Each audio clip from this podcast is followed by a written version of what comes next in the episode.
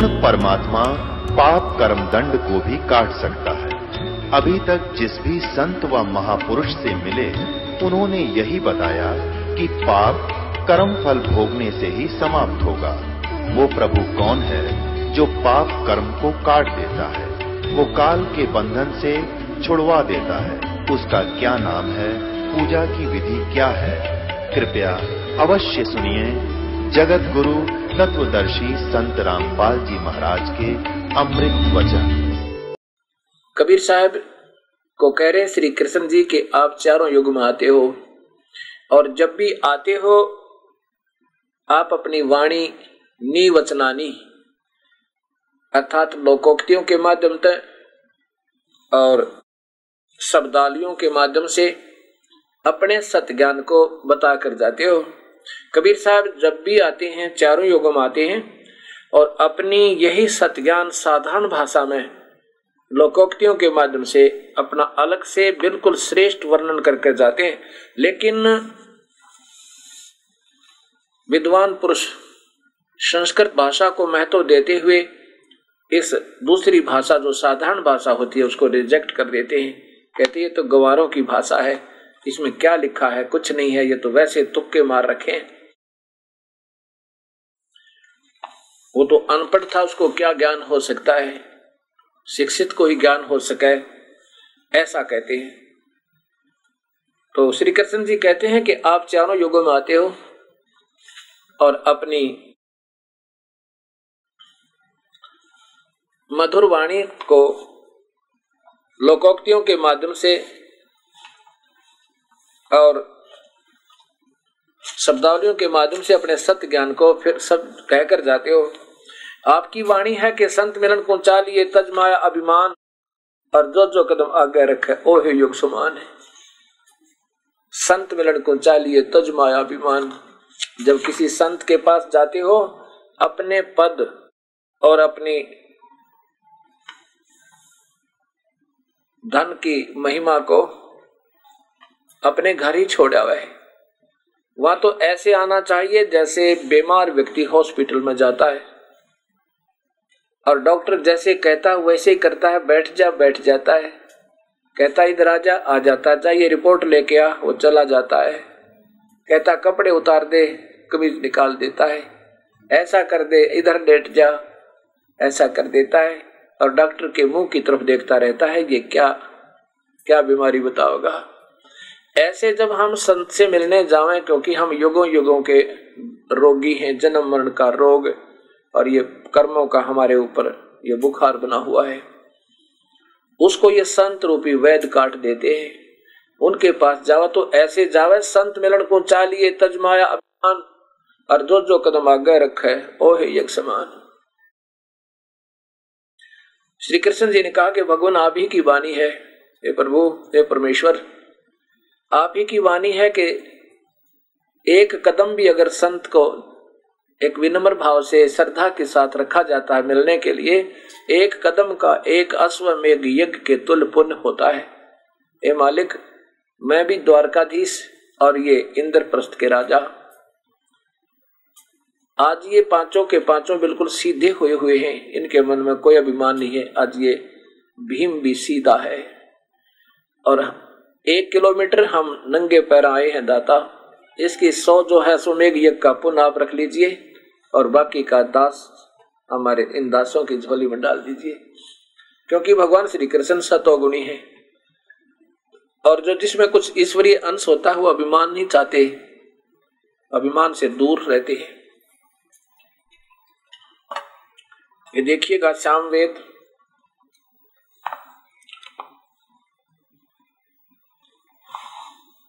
ये वही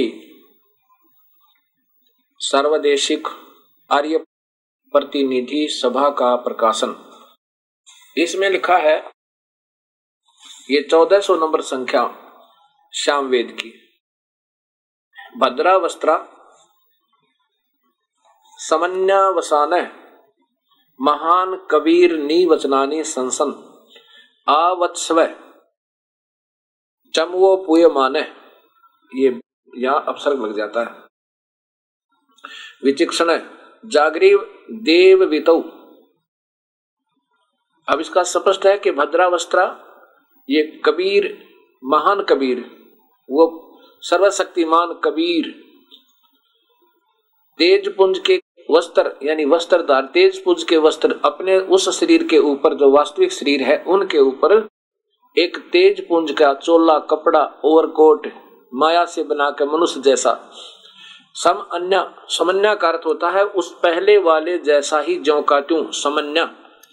और वसान वसान का अर्थ होता है, आने माने जीवन जी के वस माने रह के कुछ दिन मनुष्य की तरह जीवन जी के रुक के वो परमात्मा अपने निवचनानी का अर्थ होता है, लकोक्तियों शब्दालियों के माध्यम से संसन माने अपना सत्य ज्ञान कहता है, और उस समय विचक्षण माने ये चतुर प्राणी जो शास्त्र विरुद्ध साधना बताकर, मीठी मीठी बात बता के सारे वेदों के विरुद्ध साधना बता करके उन भोली आत्माओं को अपने सारे पर्वत वत्सव पूरे प्रवचनों में हुए माने माने वो फोड़े फुंसी रूपी मवाद अमृत के स्थान पर पूर्ण परमात्मा की भक्ति के स्थान पर, के स्थान पर, अमृत के स्थान पर ये पूयमान पीप वो राहद, वो पीप चंबुओ माने आदर के साथ आचमन करा रहे होते हैं। उस समय अपने देव वितो पूर्ण पर अपने ही अपने ही, अपने आप का, यानी परमेश्वरीय देव वितो परमेश्वर का वितो माने छुपा हुआ निर्गुण और सरगुण ज्ञान का सत्य ज्ञान देते हैं जागरूक मान जगाते हैं। ये पूर्ण आप करके देखना इसको सतलार्थ ढंग से परमात्मा को साक्षी रखकर। इसका ये दास एक पुस्तक तैयार कर रहा है। इसमें ये चौदह सौ नंबर संख्या आपको बिल्कुल संधि छेद सात मिलेंगे, जैसे गहरी नज़र गीता में है। ये है संख्या नंबर चौदह सौ। ये मूल संस्कृत है। ये इसकी संधि छेद है। भद्रा वस्त्रा समन्या वस अन महान कबीर निवचनानी संसन। आवत्स्वय चमवो। पुय माने विचक्षण। विचक्षण होते हैं चतुर व्यक्ति, जो दिख विद्वान और विद्वता उनके पास नहीं। जागृव, देव वितव परमात्मा के सच्चे ज्ञान को जगाते हैं। निवचनानी।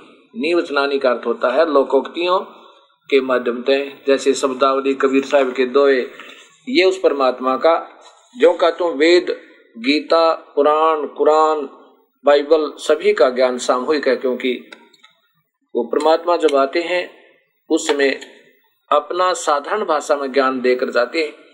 तब इस बात से प्रसन्न होकर श्री कृष्ण जी ने कहा था कि हे भगवान, आप सौ यज्ञ का पुण्य रख लीजिए, बाकी हमारी वाप दे दियो, हमारा भी उद्धार हो जावे। उस समय इस बात से बड़े प्रसन्न होकर सुदर्शन जी कहने लगे, ठीक है, द्वारकाधीश, आप चलिए। जब यज्ञ मंडप के अंदर सुदर्शन जी ने प्रवेश किया, साथ में भगवान श्री कृष्ण और साथ में पाँचों पांडव। उस यज्ञ मंडप में उस उपस्थित महापुरुष देखकर उस सुदर्शन जी की वेशभूषा को छोटी छोटी दाढ़ी बड़ी हुई, बाल सिर के ऐसे बिखरे हुए छोटे छोटे और मैले कुचले से कपड़े टूटे हुए जूते। जब देखा कि ये जंगली व्यक्ति कौन है, ये कहाँ से आ गया? भगवान श्री कृष्ण जी ने अपने हाथों उनका आसन लगाया और द्रौपदी से कहा कि, द्रौपदी, बहन, बढ़िया भोजन बना। ये महात्मा भोजन पावेगा तो तुम्हारा ये यज्ञ संपूर्ण होगा, शंख बजेगा। द्रौपदी जी ने बहुत प्यार से नाना प्रकार के व्यंजनों का, नाना प्रकार की कचौड़ी, पकौड़ी, खीर, हलवे सब नरे नरे बना के और नाना कटोरियों में एक थाली में रख, रखकर महात्मा जी के सामने परोस दिए। द्रौपदी ने सोचा था कि महात्मा जी ने कहीं घास फूस खाया है, जंगल में साग पत्थर खाए हैं, पत्थर, और इतना सुंदर भोजन पाकर उंगली चाटता रह जाएगा। इतना स्वादिष्ट लगेगा और ना जाने कहाँ कहाँ जा करके मेरी प्रशंसा करेगा। यह स्वाभाविक होता है, उस बहन का जो खाना बनाती है। कोई अतिथि आ जावे, अतिथि के लिए भी वो अपने पहले से जो प्रतिदिन बन रहा है भोजन, उससे ज़्यादा अच्छा बनाती है। कि कहीं ये बाहर जाकर, ये ना कहते उस घर में ऐसी बहन थी, उसने खाना भी नहीं बनाना आता। ये स्वाभाविक होता है और होना भी चाहिए। द्रौपदी जी ने ऐसे भाव से भोजन बनाकर सुदर्शन जी के सामने परोस दिया और प्रार्थना की कि हे परवरदिगार, हे संत जी भोजन पाओ। अब सुदर्शन जी ने क्या किया? उन सारे के सारे भोजन को और एक इकट्ठा कर दिया, कटोरी खाली कर दी, एक थाली में सौर मिला दिया। अब द्रौपदी ने सोचा था कि ये खाएगा नाना प्रकार के स्वादिष्ट भोजन को और ना जाने कितना प्यार से खुश होगा और सो जगह मेरी महिमा गाओगा। और इसके विपरीत जब देखा कि उसने सारा ही काम बिगाड़ दिया, तब अपने मन में सोचा कि इस सूदर ने खाना नहीं खाना आता तो काहे का शंख बजाओगा, काहे का यज्ञ सब पूर्ण करेगा बड़ी मन मन में बहुत ज़्यादा विकार पैदा कर दिए। अब सुदर्शन जी ने ऐसे भोजन पाया। पाँच बार में उस जितना भोजन थाली में डाला था, पाँच ग्रास में वो सारा खा लिया। और पाँच ही बार शंख ने आवाज़ की। युधिष्ठिर बड़ा प्रसन्न हुआ, कहता, भगवान, हे श्री कृष्ण जी, आपकी कृपा से हमारा यज्ञ पूर्ण हुआ। श्री कृष्ण जी ने कहा कि अभी यज्ञ पूर्ण नहीं हुआ। युधिष्ठिर बड़ा मायूस हुआ। कहने क्या भगवान अब कौन है जिससे शंख बजेगा? श्री कृष्ण जी ने कहा कि अब कोई नहीं भाई। ये तो फ़र्स्ट एंड फाइनल है। अब कोई नहीं रहा इस पृथ्वी पे। इक्कीस ब्रह्मांड में इस तीन लोक में इसके समान इस पृथ्वी पर इस तीन लोक में कोई भी शक्तिशाली, शक्ति नहीं है, शक्तिशाली संत नहीं है। कृष्ण जी ने कहा कि भाई, अपने घर में कोई कमी है, उसको ढूंढते हैं। द्रौपदी को बुलाया। द्रौपदी से कहा कि, बहन, सच बताना, आपके मन में कोई खोट आया है, जिससे ये यज्ञ पूर्ण नहीं हुई? ये तूने क्या बाल्मीक दिखा है द्रौपदी? ये आपने क्या बाल्मीक, यानी एक चूड़ा दिखाई दे भंगी दिखाई देता है? इसके एक रोमकूप, एक बाल के समान भी तीन लोक नहीं है, इतनी परम शक्ति युक्त है। और द्रौपदी कमाल कर दिया। क्या बात, क्या क्या आया तेरे मन में खोट बता दे? द्रौपदी ने अपनी सत्य कहानी बता दी, भगवान। मैंने बड़े प्यार से दो घंटे तो आँखें फुड़वाई धूमे में। चूल्हा आग जलाई और सोचा था कि इतने बढ़िया भोजन बनाऊ ये महात्मा। उंगली चाटता रह जावे। और जब इसने मेरी उस धारणा के विपरीत इन सबको इकट्ठा कर लिया तो मेरे मन में खोट आया। और मैंने मन ही मन में कहा कि शूद्र जिसने खाना भी नहीं खाना आता, ये काहे का शंख बजाओगा? ये काहे का सिद्ध है? कृष्ण जी ने कहा, द्रौपदी तुमने कमाल कर दिया। संतों के प्रति इतना भी जग खोट आ जाता, पाप का भागी होता है। ये संत है वास्तव में। ये वो संत है जिसको संत कह सकते हैं, जिसके जिसको सभी संत संत कहते हैं, लेकिन ये है वो संत जिसको संत कहा जा सकता है। संत और प्रभु में फिर कमी नहीं होती। अब मेरे जैसे तो नाम तो लिख लेते हैं हम संत, पर संत वाले गुण तो बहुत दूर बात है। ये है वो संत जो अनादरणीय नहीं है। ये है वो संत जिनको शीश भी दे दे तो कम थोड़ा ही है।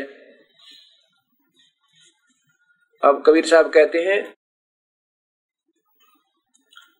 कि खरना हो के हरी कभू।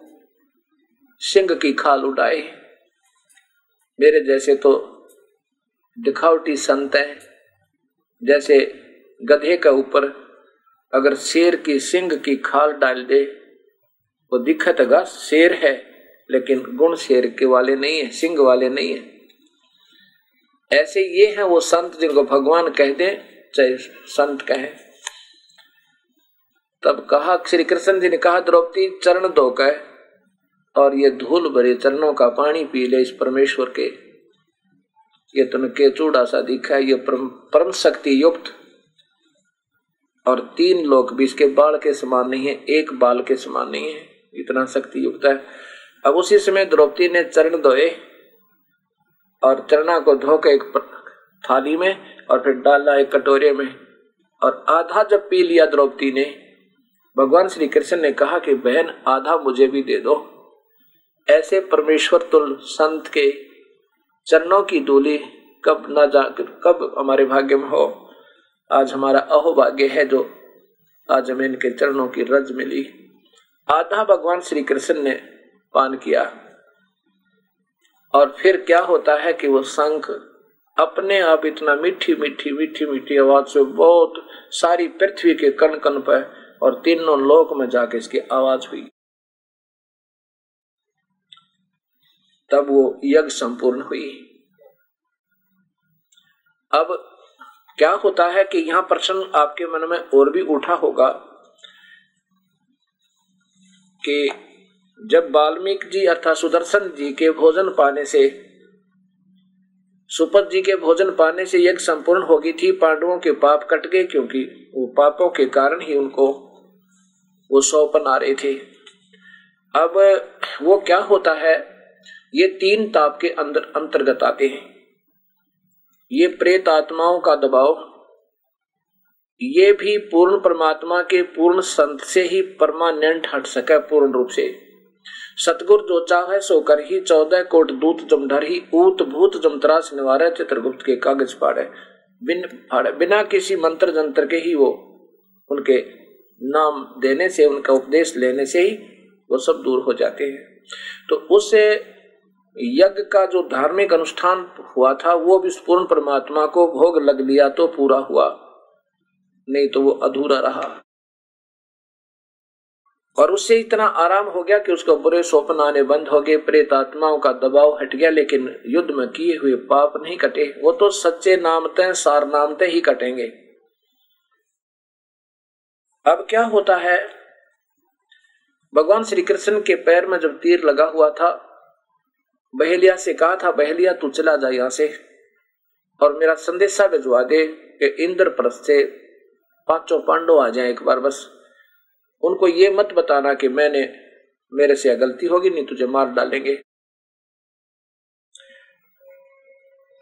पाँचों पांडवों को जब संदेशा मिला कि भगवान श्री कृष्ण आपको याद कर रहे हैं और बहुत ज़्यादा आपत्ति में हैं।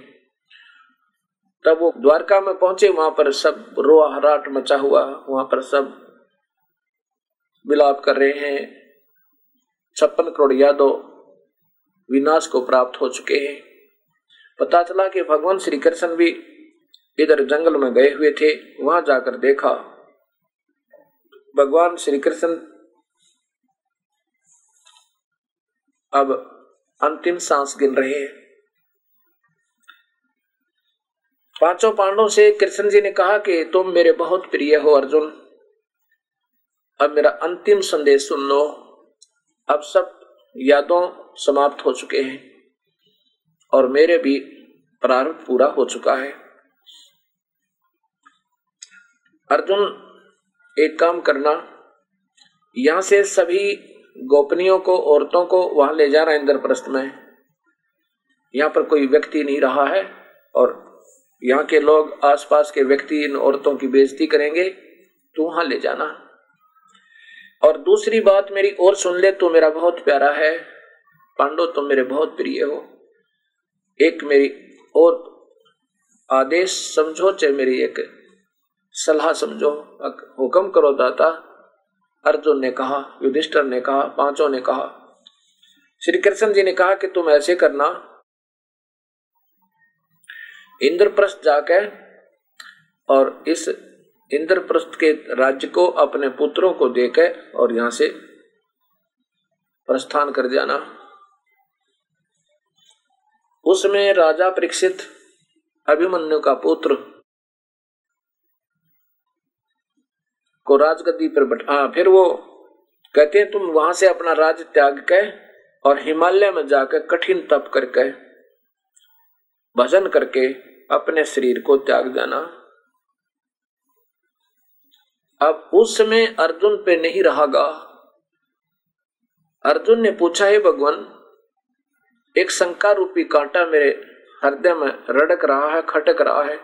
आपकी आज्ञा हो तो ये दास आपका उस शंका का समाधान करवावे। श्री कृष्ण ने कहा, बोल अर्जुन, अब जो मैं कहूँगा वो सत्य कहूँगा। बता, के पूछना चाहे?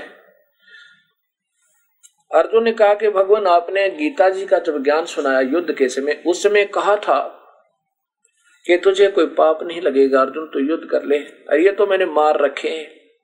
और कहा था, तेरे दोनों हाथों में लड्डू हैं अर्जुन।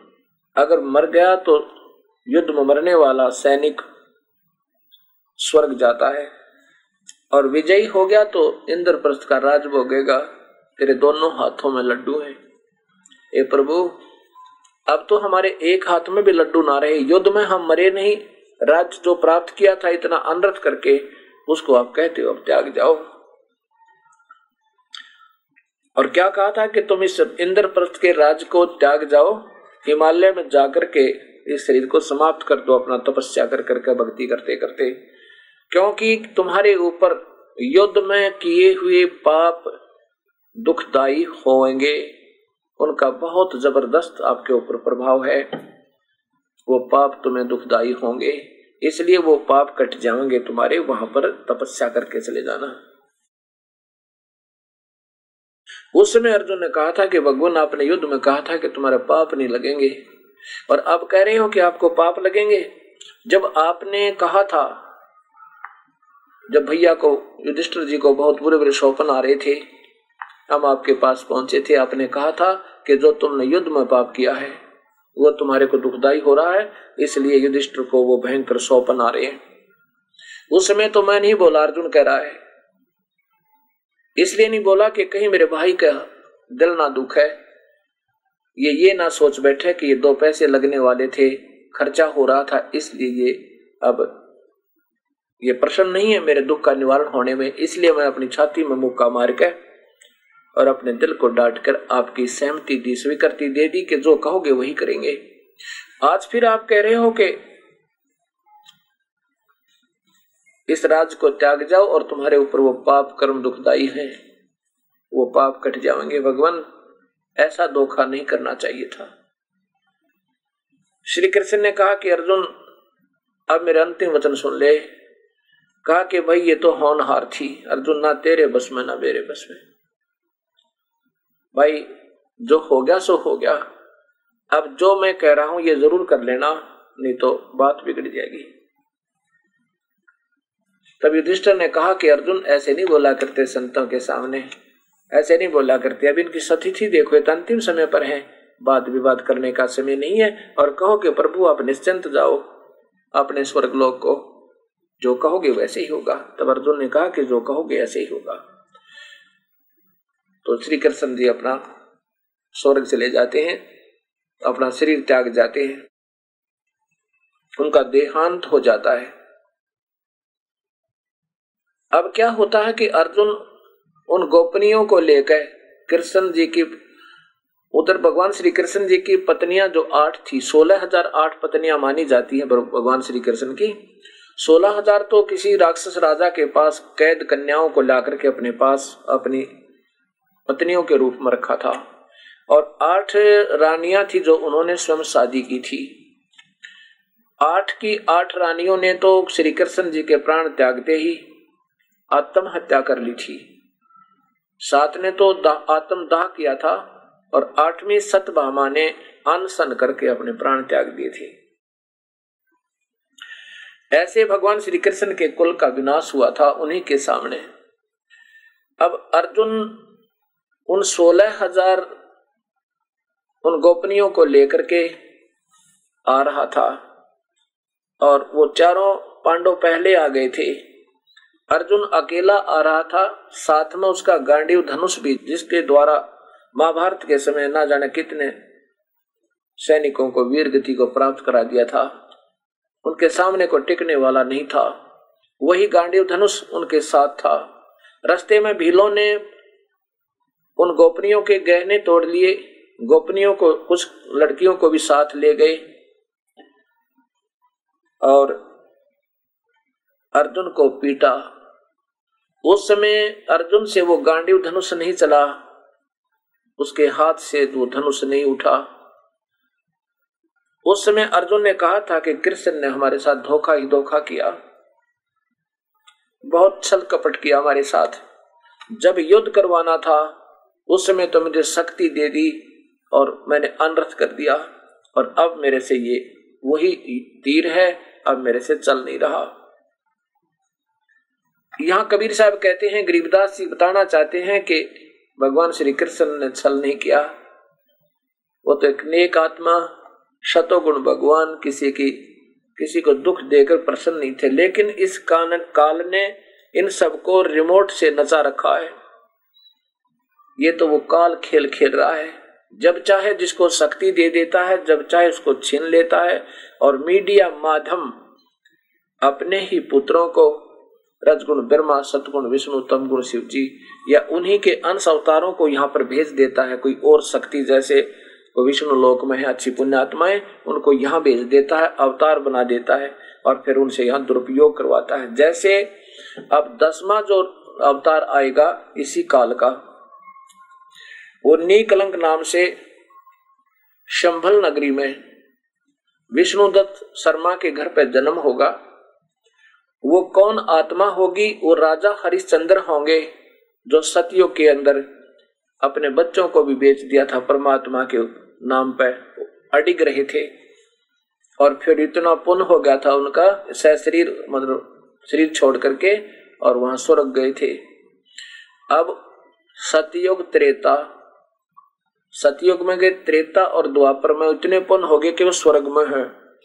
और कलयुग के अंत में उनको दसवा अवतार बनाकर उस आत्मा को निकलंक नाम रख कर युग काल भेजेगा और उस समय ये सब यहाँ के व्यक्तियों को, क्योंकि कलयुग के अंत में ये सभी पाप आत्मा मनुष्य हो जाएँगे।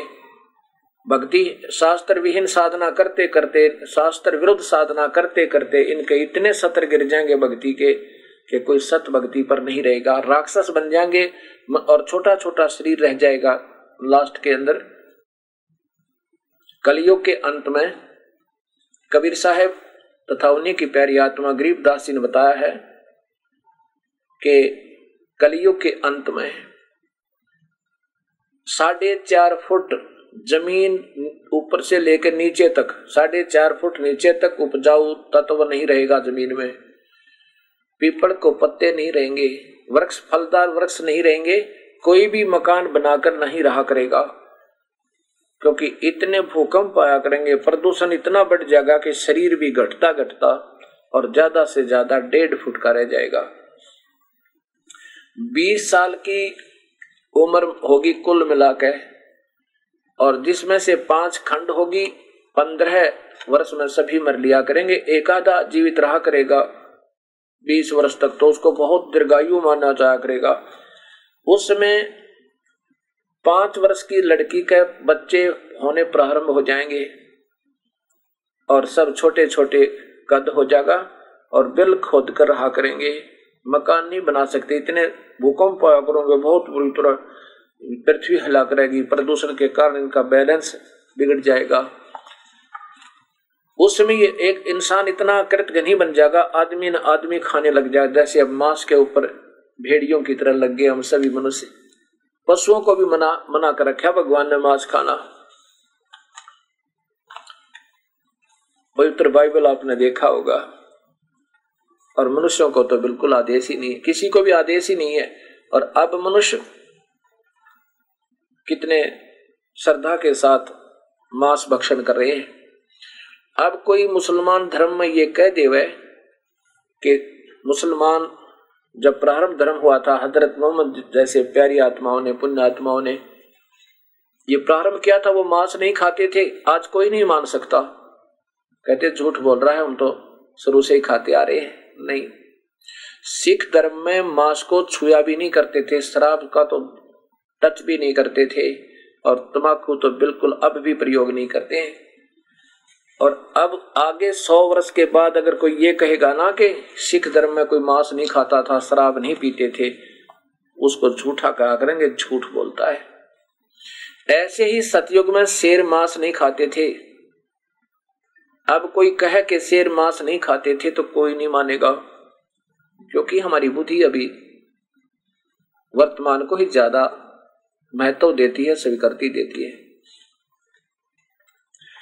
उस समय ये कृतज्ञनी प्राणी हो जाएँगे, इंसान का व्यवहार बिगड़ जाएगा, कोई बहन बेटियों की इज़्ज़त सुरक्षित नहीं रहेगी।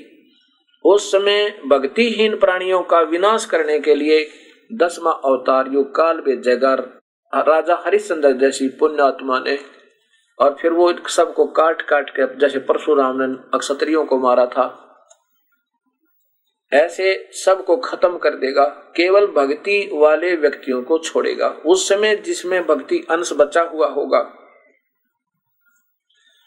उनको बख्शा जाएगा। फिर इसमें एकदम बहुत बारिश होगी, सारी पृथ्वी पर बहुत अक्षेत्र, एकाधा क्षेत्र बचेगा जो ऊँचे स्थल पर होगा, सैकड़ों फुट पानी हो जाएगा। और फिर जो अंदर जो विषाक्त, पृथ्वी का विषाक्त अंश उस पानी में बाहर आएगा, फिर धीरे धीरे सैकड़ों वर्षों के बाद वो पानी सूखेगा, फिर उसमें बहुत ज़्यादा जंगल हो जाएँगे, सारी पृथ्वी पर वृक्ष ही वृक्ष हो जाएँगे। और काफ़ी वर्षों तक फिर इसमें क्या होगा कि वृक्ष जो है ऑक्सीजन छोड़ते हैं, कार्बन डाइऑक्साइड लेते हैं, ये प्रदूषण को समाप्त कर देंगे। और फिर ये ज़मीन भी नीचे का जो अंश था, वो जहर बाहर आ जाएगा और उपजाऊ तत्व ज़मीन में, क्योंकि वृक्ष उगेंगे और वृक्ष फिर समाप्त होंगे, उनके घास पौधे समाप्त होंगे, फिर ये पृथ्वी फिर उपजाऊ बनेगी, फिर सतयुग प्रारंभ होगा। उस समय रिवर्स होगा माता पिता छोटे कद के होंगे, बच्चे बड़े बड़े कद के होंगे। अब जैसे माता पिता बड़े कद के हो, हैं और बच्चे कुछ छोटे कद के होते जा रहे हैं। ऐसे ही वो, ऐसा अंतर होता होता और सतयुग में पंद्रह पंद्रह, सोलह सोलह फुट के व्यक्ति होते हैं और इतना मज़बूत और स्वस्थ शरीर रहता है, बहुत अच्छा आहार होता है। वहाँ से फिर सतयुग प्रारंभ होता है। ऐसे जो मैं कहना चाहता हूँ कि ये काल ऐसे जाल बचा रखा है। एक बार तो भक्ति करवा देता है और फिर उसको उसी के द्वारा अपना सारा काम करवाता रहता है। अब फिर क्या होता है कि ये पांडव कहते हैं ना, अर्जुन निर्मल हो गया। अर्जुन को कोई पाप नहीं लग भगवान के अनुसार उसने युद्ध किया था। अब क्या होता है कि फिर ये पाँचों पांडव हिमालय में जाकर के अपना शरीर गला जाते तो फिर इन पाँचों पांडवों को नरक में डाल दिया जाता है। और युधिष्ठिर को धोखा देकर कुछ समय के लिए नरक में ले जाया जाता है। वहाँ पर ये पाँचों पांडव, कुंती और द्रौपदी की आत्माएँ उस नरक के अंदर चिल्ला रही हैं, भैया, हमें बचा लो। हैं, बेटा, हम तो मर गए। भैया, हमने तो युद्ध में पाप किए थे, उनका दुख भोग रहे हैं, हमें बचा लो। जब युधिष्ठिर जब युधिष्ठिर ने कहा था कि मेरे भाइयों को नरक से बाहर निकाल दो, नहीं तो मुझे भी नरक में रख दो। तब धर्मराज ने कहा था कि ये तुम्हारे भाई नहीं है। ये तुम्हारे भाई नहीं है, ये तो तुम वह एक रोल करने गए थे तुम सभी। और अब तो तुम अलग अलग हो गए हो। उस पृथ्वी पर तुम्हारा भाई का नाता था, अब इनके साथ कोई माँ, भाई, बहन, पत्नी का नाता नहीं है। और इन्होंने बहुत पाप किए हुए हैं युद्ध में। और उसके कारण इनको नरक में डाला गया। आपने भी युद्ध में झूठ बोला था अश्वथामा मर गया। एक हाथी को मरा हुआ, हाथी को मारा था और हाथी आपने कहा था कि द्रोणाचार्य का पुत्र अश्वत्थामा मर गया। और मंदी आवाज़ में कहा था कि न जाने हाथी थाया कुंजर हाथी थाया मनुष्य था कुंदर व नर। इसलिए तुझे थोड़े समय के लिए इस नरक में रखा गया है। अब तेरा यहाँ नरक नहीं है, आप स्वर्ग में चलियो। युधिष्ठिर जी ने कहा कि नहीं, मेरे सब परिवार को यहाँ से नरक से निकालो और नहीं तो मुझे भी नरक में डाल दो। तब धर्मराज ने कहा, तू बाहर आ जाए एक बार, यहाँ बात करेंगे। तो वो नरक से बाहर गया। धर्मराज ने कहा, पुत्र, तू मेरा बेटा है। ये जो युधिष्ठिर है, था, ये वहाँ के वो धर्मराय का जो एक लोक आपने देखा चित्र में, उसका पुत्र है। और यहाँ पर तो एक फ़िल्म बनाने आए थे ये। अर्जुन जो है, ये इंद्र के पुत्र हैं। देवराज इंद्र, स्वर्ग के राजा इंद्र का पुत्र था। और भीम पवन देवता का पुत्र था पवन का। और नकुल और सहदेव अश्वनी के पुत्र थे। अश्वनी अश्वनी कुमार थे। तब धर्मराज ने कहा, बेटा तो मेरा बेटा है। तुम तो वहाँ एक फ़िल्म बनाने गए थे, फ़िल्म में एक रोल करने गए थे, एक पार्ट अदा करने गए थे। अब तुम भाई बहन नहीं हो। अब देखो भक्तात्माओं काल का जाल। एक करोड़पति का बेटा और फ़िल्म के अंदर एक रिक्शा चला रहा है, उसका रोल कर रहा है। और हमने बहुत गरीब दिखाई देता है। और जब उसकी वह फ़िल्म पूरी हो जाती है, दो घंटे, चार घंटे प्रतिदिन जो वो रोल कर रहा है, फ़िल्म पूरी होने के बाद फिर जाके अपने पिता की वो दस लाख की गाड़ी में चलता है। वो रिक्शा पुलर नहीं था।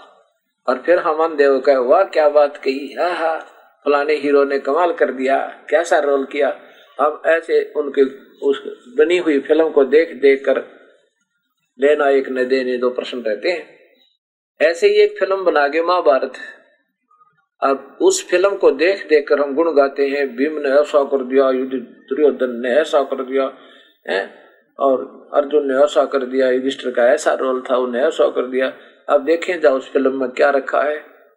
वो मूल वस्तु थी, वो निकल के आता है तब धर्मराज ने कहा, बेटा, तेरे पुनः क्षीण हो जाएँगे, और वो अपने कर्म भोग रहे हैं, उनने जितने पाप किए, उनको भोग मिलेगा ही मिलेगा। यहाँ का ये अटल संविधान है। जिसने जैसा कर्म किया, वो भोगना ही पड़ेगा।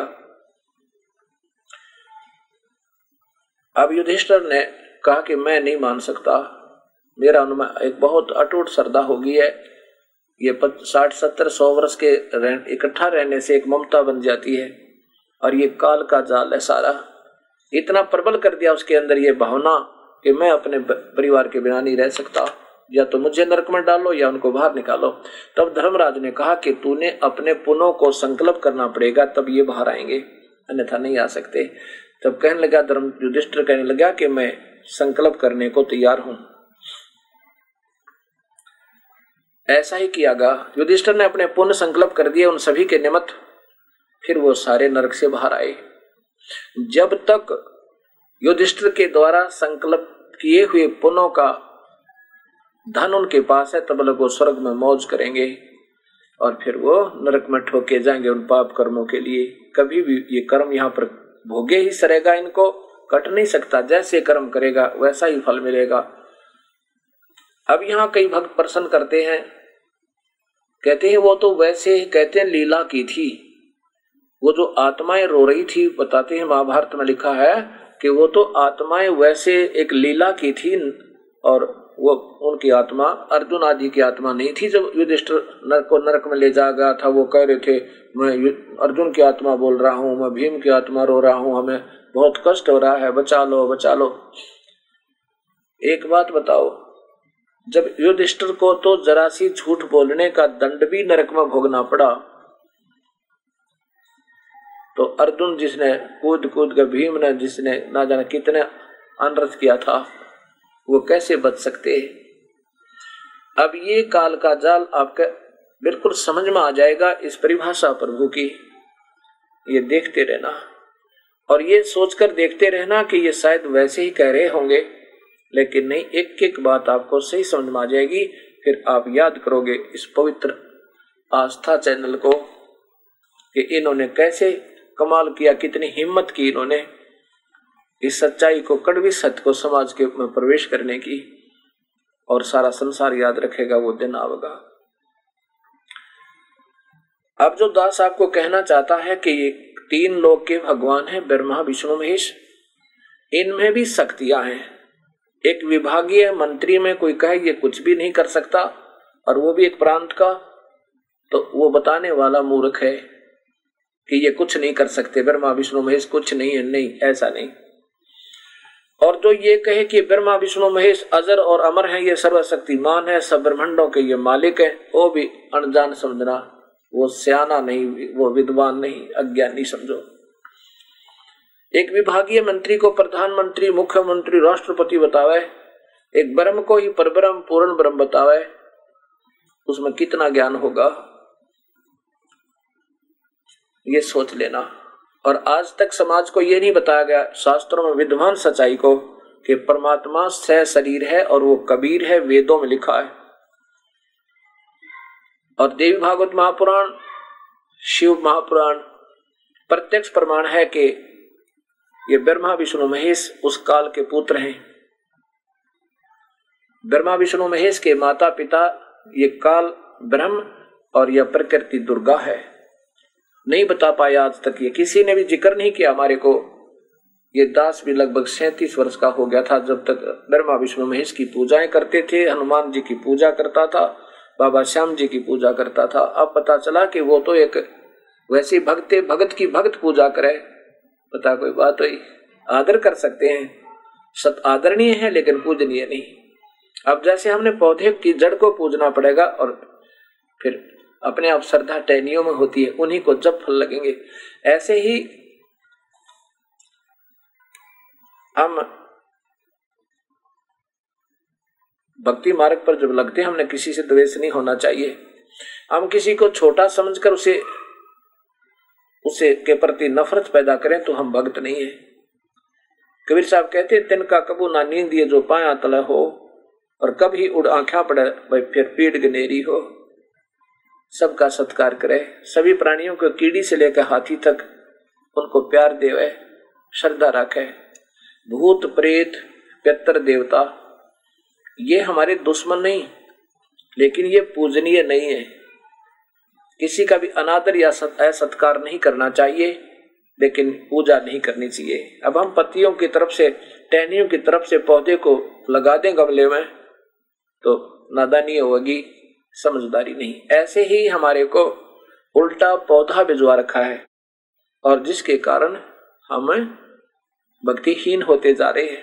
अब ये भक्ति रूपी पौधे को उल्टा भिजवा रखा था हमारे तय।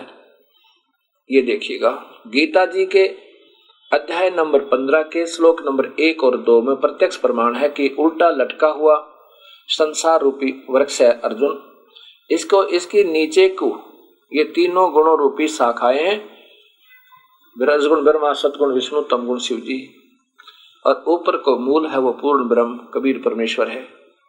कबीर साहब कहते हैं अक्सर पुरुष एक पेड़ है, नरेंद्र वा की डार। तीनों देवा शाखा है, ये पात्र रूप संसार, ये कबीर परमात्मा, पूर्ण ब्रह्म, ये तो जड़ है। ये इसका तना है, और ये छर पुरुष, ये ब्रह्म है। ये ब्रह्म, और ये पर ब्रह्म, ये तना पर ब्रह्म है। और इस ब्रह्म की फिर तीन शाखाएँ हैं, तीनों पुत्र। ये ब्रह्मा, ये विष्णु, ये शिव। ये विष्णु, ये शिव। रजगुण ब्रह्मा, सदगुण विष्णु, तमगुण शिव रूपी ये तीनों शाखाएँ। अब हमारे से ऐसे बिजवा रखा ये पौधा। हम ब्रह्मा, विष्णु, महेश से भक्ति कर की भक्ति कर रहे, इनको नीचे को करके इन्हीं को सर्वस्व, यही जो कुछ है, यही जो पालन करता, ये सब कुछ है। ऐसे हम सिंचाई करें यह उल्टा लगाया हुआ भक्ति रूपी पौधा अर्थात शास्त्र विरुद्ध साधना। ये ऐसे बीजना चाहिए था।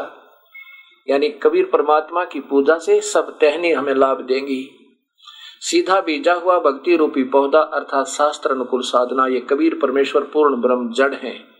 इनकी पूजा करें। सभी शास्त्रों में लिखा कि पूर्ण परमात्मा को भोग लगा के उसको इष्ट रूप मानकर भक्ति प्रारंभ करें तो फिर ये अपने आप इनमें लाभ होगा। ये पर ब्रह्म अक्षर पुरुष, ये डार है, ये ब्रह्म, ये ब्रह्मा विष्णु महेश टैनी है, फिर बताओ इनका फल लगेंगे, ये बहुत प्यारी लगे हमने। ऐश्रद्धा इनमें ऐश्रद्धा हो ही नहीं सकती। समझदार व्यक्ति को तो हो नहीं, अनजान से कोई बहकाता रहे कि ये तो ब्रह्मा विष्णु महेश की पूजा नहीं बताते। हम तो इनको प्यार बताओ ये अपने आप संसिद्ध है। फिर ये लगा किस लिए था पौधा? इसमें जब पूजा करें तो यहाँ फल लगे, इनको काट दे। उसके समूह रखनी। अर्थात इनको सत्कार, प्यार ना दे, इनको गरीबदास जी कहते, तीन, तीनों देवा जल में बसे ब्रह्मा, विष्णु, महेश और उनकी भी कर बंदना प्रसन्न सतगुरु उपदेश। इनकी भी, यानी नमस्कार करें इनको, ऐसी बात नहीं है, और सुन सतगुरु उपदेश। यानी पूर्ण गुरु से उपदेश लेकर उसको पूछा, कैसे भक्ति करनी? जैसे गीता जी के तीसरे चौथे अध्याय के चौतीसवें श्लोक में लिखा है कि उन संतों ने ढूंढ ले जो विधिवत साधना बताने वाले हों, और उससे तेरी बात बनेगी। अब आपको ये सब स्पष्ट हो जाएगा कि ये दास जो कहना चाह रहा है, क्योंकि अभी तक हमारे को सत्य ज्ञान नहीं हो पाया। इसलिए ये दास सत्य कहेगा, आपको असत लगेगी। और साथ में फिर गुरुदेव से आपका संपर्क रहेगा, उनकी महिमा कम होती नज़र आएगी वो भी आपको बहका सकते हैं, लेकिन अब ये बहकाने की गुंजाइश नहीं रहेगी। उन महापुरुषों ने स्वीकार करना होगा कि हम अभी तक अधूरी साधना बता रहे थे। और उनको उससे प्रार्थना है, मेरी इस दास से संपर्क करें आके, अपना दास समझ कर आ जाए और समाज को सतमार्ग दर्शन कर दें। अपनी अपनी महिमा भूल जाए। हमारी के महिमा? हम तो वहाँ पर उल्टे लटकाए जाओगे अगर साधना गलत बता दी, भगवान के पापी होंगे, दोषी होंगे। गुमराह करने के एक अनमोल मनुष्य जीवन को खोना, अरबों की पूरी पृथ्वी तीनों लोक और सारे ब्रह्मांड अगर एक प्राणी को दे दे और उसका जीवन व्यर्थ हो जा, इससे ज़्यादा हानि है, ये समझना। कबीर साहब कहते हैं, कहता हूँ, कई जाते हूँ, सुनता है।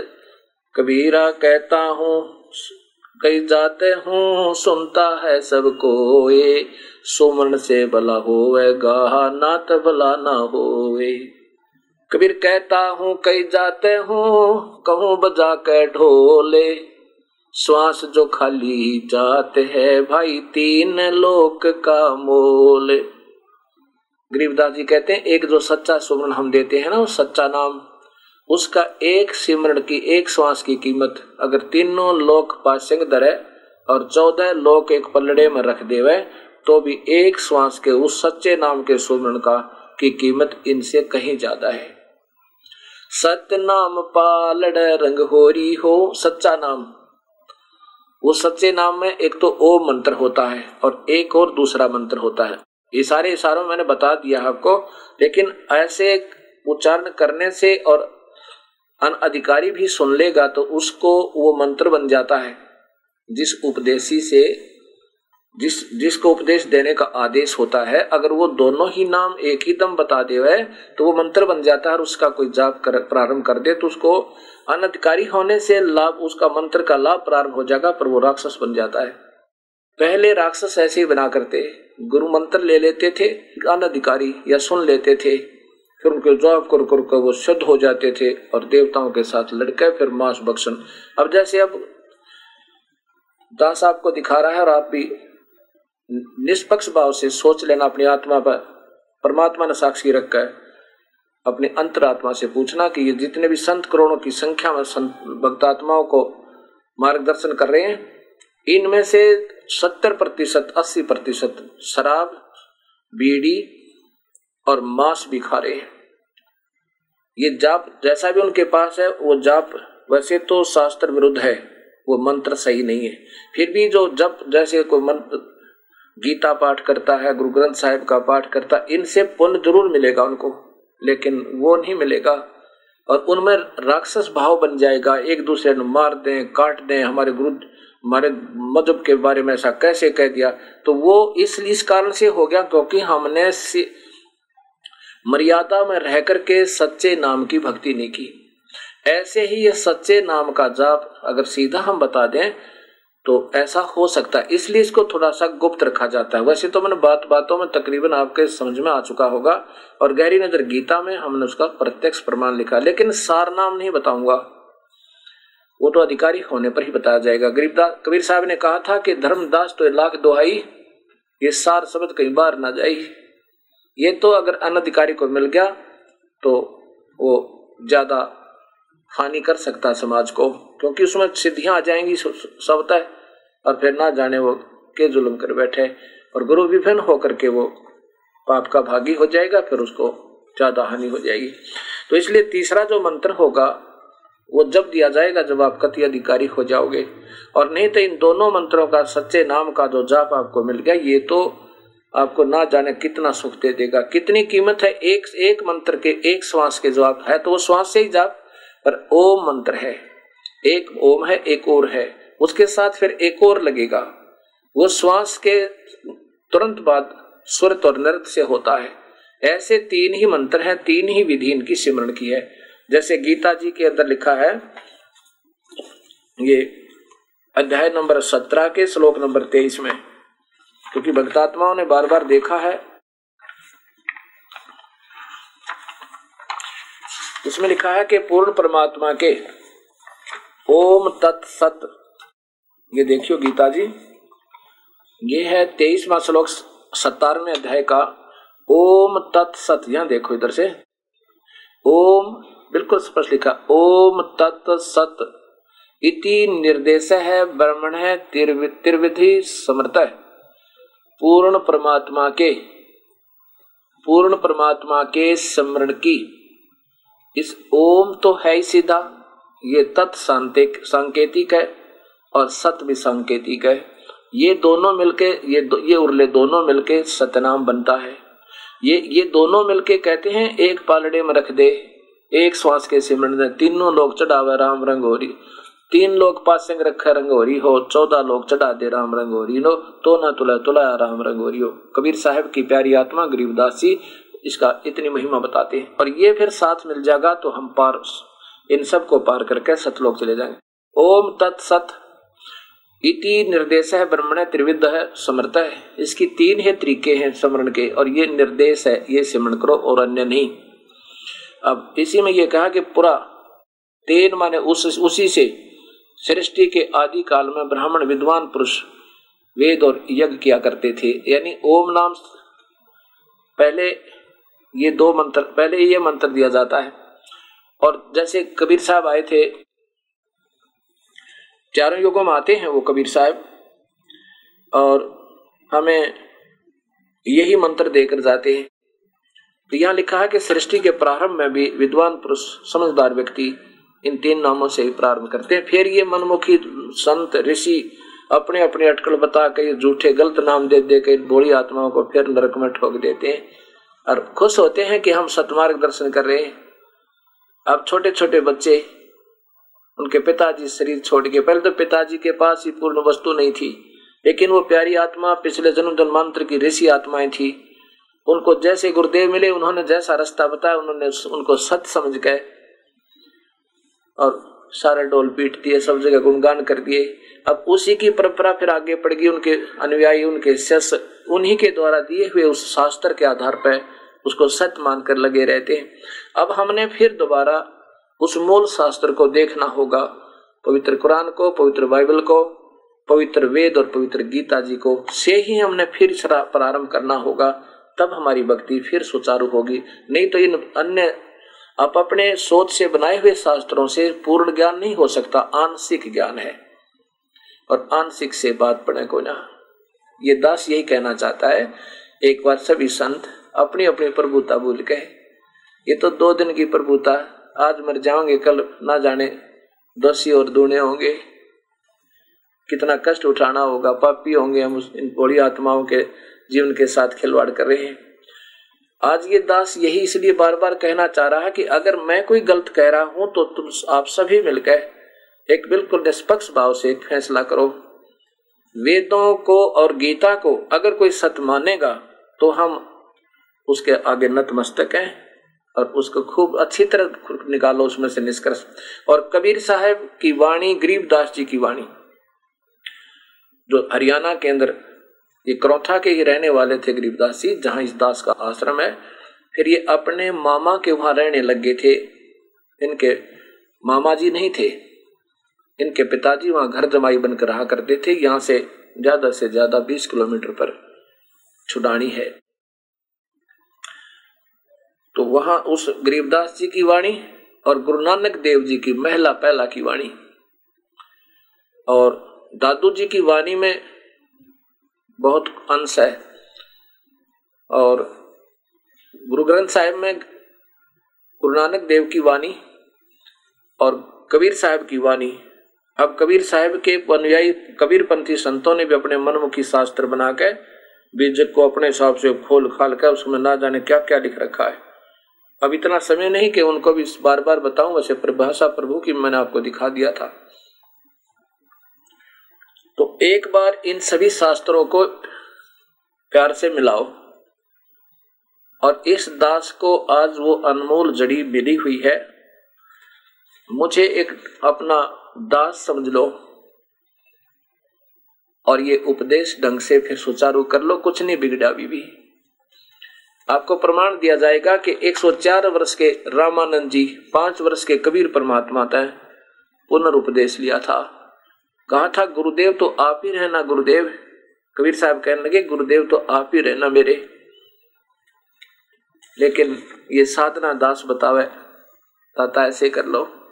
अब फिर जब उपदेश लिया था, रामानंद जी ने उसके बाद कह दिया था, किसी कोई भी शस मेरा जो शस है कबीर साहब से उपदेश ले लो, मेरा उपदेश अधूरा है। ये दास काशी बनारस में स्वयं आँखों देख रहा है, सैकड़ों 200-300 संगत को साथ ले जाकर पंचगंगा घाट पे, बनारस के अंदर।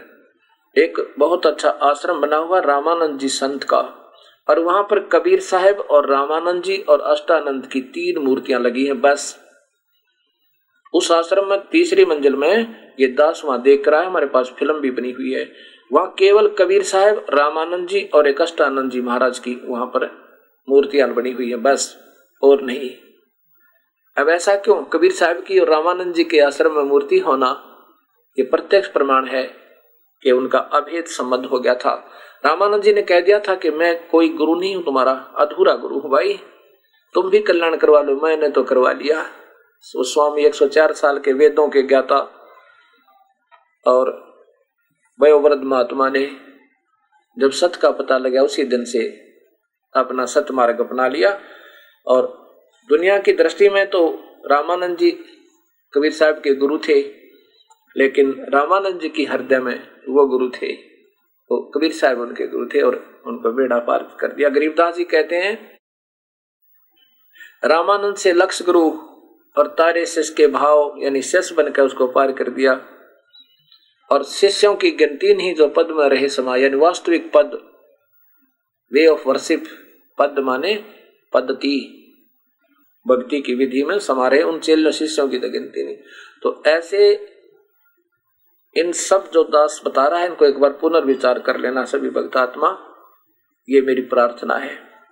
और दास को अपना दोस्त समझना दुश्मन नहीं। मैं तो आप जैसे महापुरुषों की जो करोड़ों और लाखों की संख्या में भक्तात्माओं को बता रहे हो मार्ग, मैं तो आपके चरणों के जूते की नीचे की रज हूँ। लेकिन मुझे रास्ता दे दिया परमेश्वर ने, और मैं चाहता हूँ कि मैं सभी को बता दूँ। और इसमें हमारा हम सब हम सब का भला होगा। आने वाले एक उदाहरण बन जाएगा सबके लिए कि कितनी महान आत्मा थी उन्होंने, सत्य को स्वीकार किया। और मनुष्य जीवन का केवल एकमात्र उद्देश्य ही प्रभु पाना और सत्य की खोज है। अब सोच लीजिए कि हम आज फिर बालक है, नए सिरे हैं हमने फिर तलाश हो जाओ भगवान की और फिर अपना आश्रमों में रहो और यह सत्य मार्गदर्शन करो।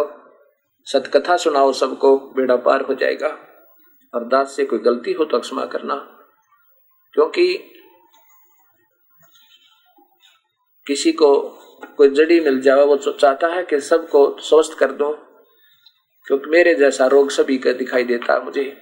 सभी भक्त आत्माओं को तलाश है, संतों को प्रभु की चाह है, और जब उनमें वो उमंग थी प्रभु को पाने की, सतमार्ग पाने की उस समय उनमें जैसा भी ज्ञान संग्रह हो गया, अब उसको सत्य मानकर और सत्य समझकर सबको प्रचार करें उनका दोष नहीं है, वो उसको सत्य मानकर ही कर रहे हैं। जिस दिन असत्य सिद्ध हो जाएगा, फिर नहीं किया जा सकता। फिर नहीं होगा। बिल्कुल भी नहीं होगा। जैसे बच्चे खिलौनों की कार लिए चलते हैं, चलो मेरी कार आ गई, हट जाओ, मेरी कार आ गई। आप ही धक्का दे रहे हैं, आप ही उसमें भागकर बैठ जाते हैं। और जब वास्तविक कार मिल जाएगी, जब वो सियाने हो जाएँगे, फिर उस खिलौने वाली कार से वो खेल नहीं सकते।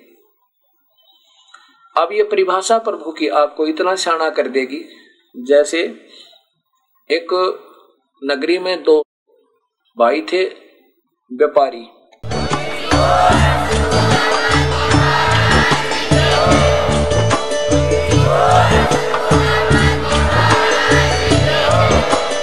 आप सुन रहे थे जगत गुरु तत्वदर्शी संत रामपाल जी महाराज जी के मंगल प्रवचन। अधिक जानकारी के लिए विज़िट कीजिए हमारी वेबसाइट www.jagatgururampalji.org संत रामपाल जी महाराज जी के शुभ आशीर्वाद से पूरे विश्व भर में 500 से भी ज़्यादा नाम दीक्षा केंद्र हैं, जिन पर संत रामपाल जी महाराज जी द्वारा ऑनलाइन निशुल्क नाम दीक्षा दी जा रही है। अपने नजदीकी नाम दीक्षा केंद्र का पता करने के लिए संपर्क करें। Eight two two two eight eight zero five four one.